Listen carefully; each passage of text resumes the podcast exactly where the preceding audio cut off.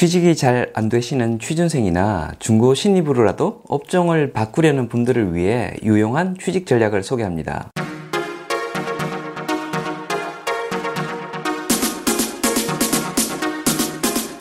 안녕하세요.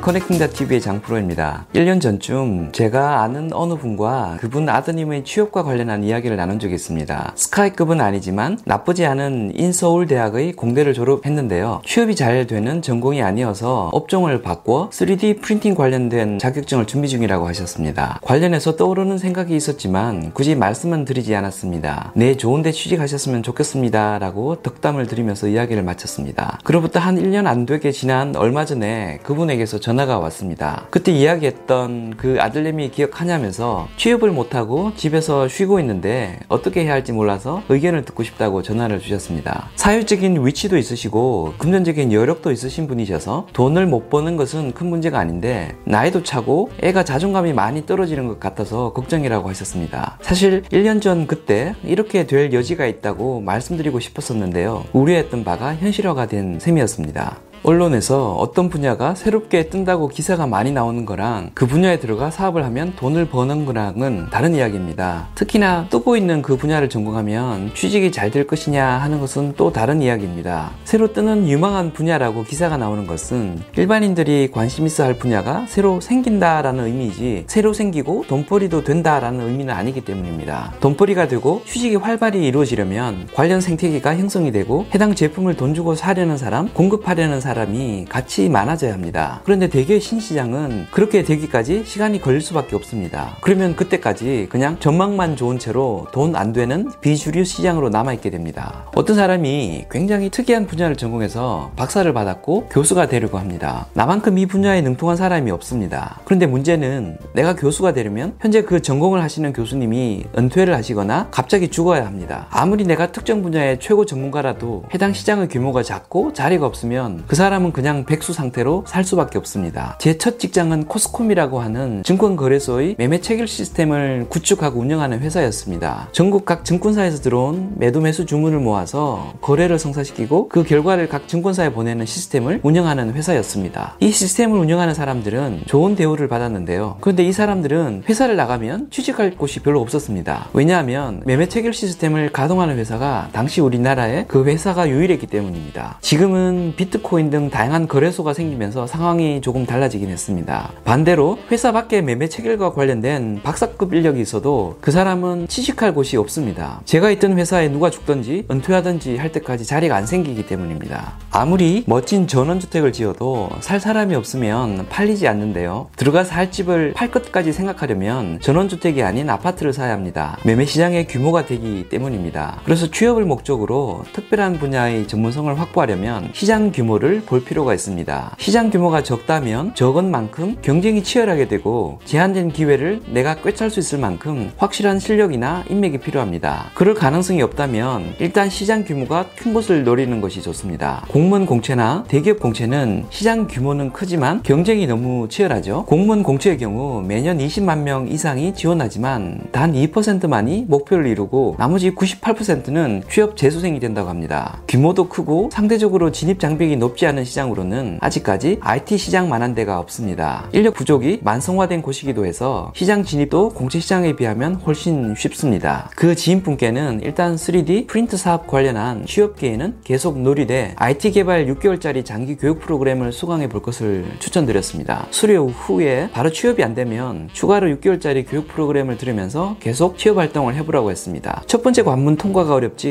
일단 진입만 하면 그 이후에는 자기 역량에 맞게 옮겨다니는 것이 생각만큼 어렵지 않다고 말씀드렸습니다. 첫 번째 관문 통과는 스타트업을 찾아가서 돈을 안 받거나 적게 받아도 되니 이 분야에 일을 할 수 있게 해달라고 트라이를 해보라고 말씀을 드렸습니다. 스타트업들은 항상 일손 부족에 시달리고 있기 때문에 패기 있게 돈 안 받고 일하겠다는 사람이 있으면 일단 받아줄 가능성이 있습니다. 몇 달 돈 안 주고 일 시킬 가능성은 있지만 끝까지 돈 안 주는 기업은 아마 없을 겁니다. 그래서 큰 돈은 못 벌어도 최저 인건비 정도는 받으면서 경력을 쌓을 수 있습니다. 일단 진입만 하면 IT 인력으로서 사람으로서의 경력뿐만 아니라 회사 상황에 따라 마케팅이나 영업일도 할 수 있습니다. 스타트업들은 인력이 많지 않아서 한 사람이 이것저것 다 해야 하는 경우가 많습니다. 그래서 다른 분야의 업무를 해보기가 상대적으로 쉽습니다. 그렇게 한 1, 2년을 큰 돈은 아니지만 적당한 급여를 받고 다니면서 경력을 쌓을 수 있습니다. 그때가 되면 그 스타트업을 키워서 같이 성장하거나 자기 역량에 맞는 더 좋은 회사, 더 큰 회사, 더 월급 많이 주는 회사로 옮길 수 있습니다. 현재 취업시장의 특성은 초기 진입이 무지 어려운 반면에 일단 3년차에서 10년차까지의 경력자가 되면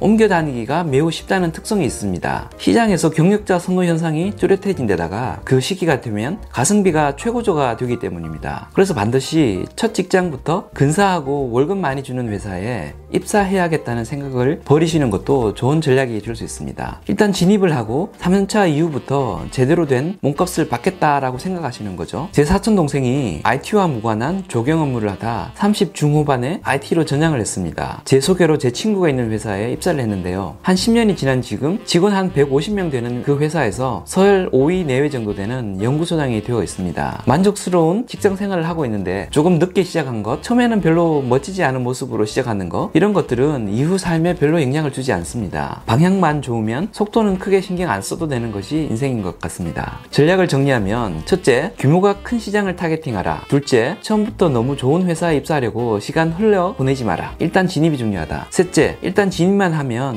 3년차 이후에 가성비가 최고조에 올라가니 그때 가서 업종을 전환해보라 정도 되겠습니다. 지금까지 커넥팅닷TV의 장프로였습니다. 감사합니다.